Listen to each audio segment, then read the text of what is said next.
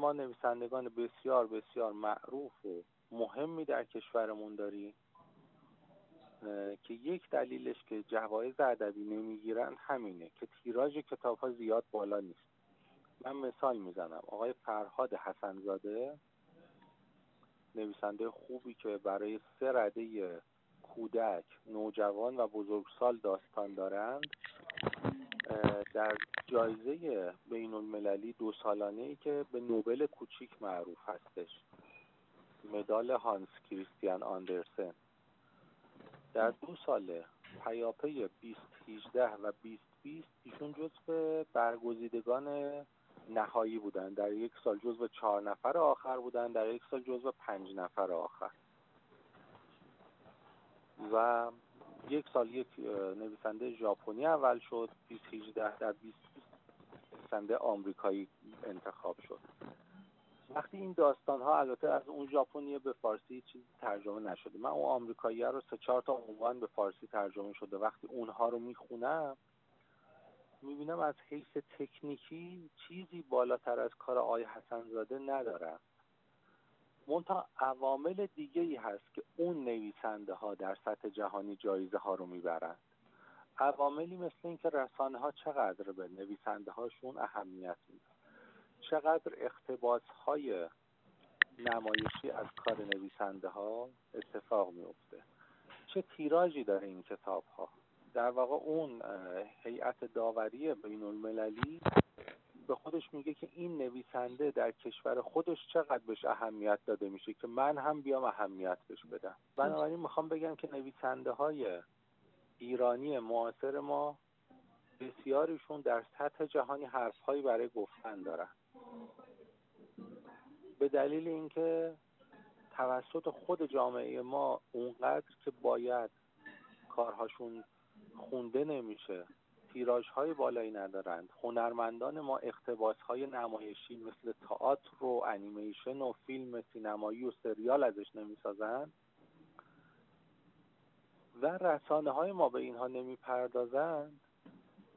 در سطح جهانی هم دیده نمیشن.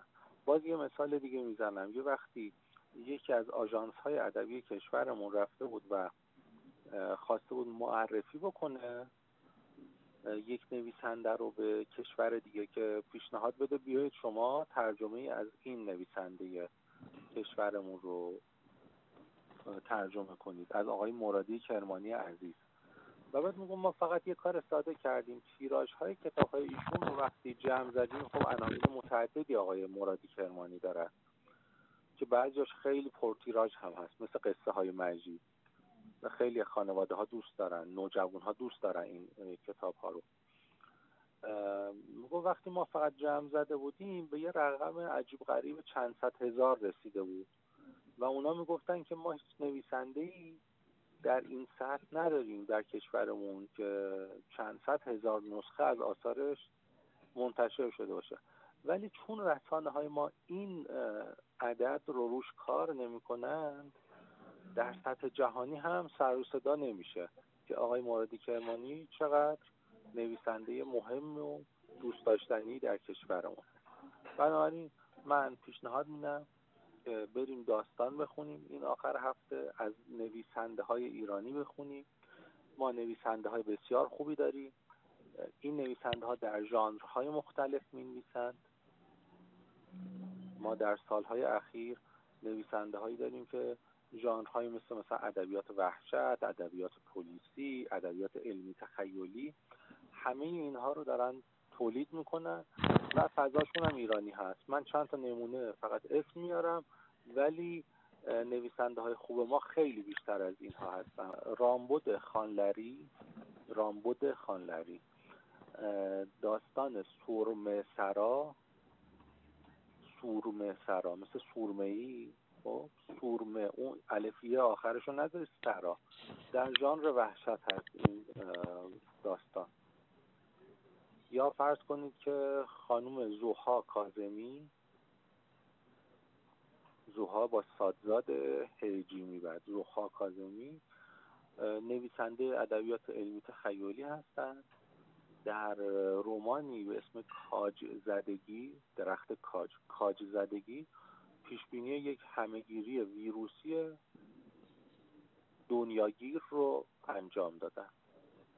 یا فرض کنید مثلا مهام میقانی با فقافه میقانی.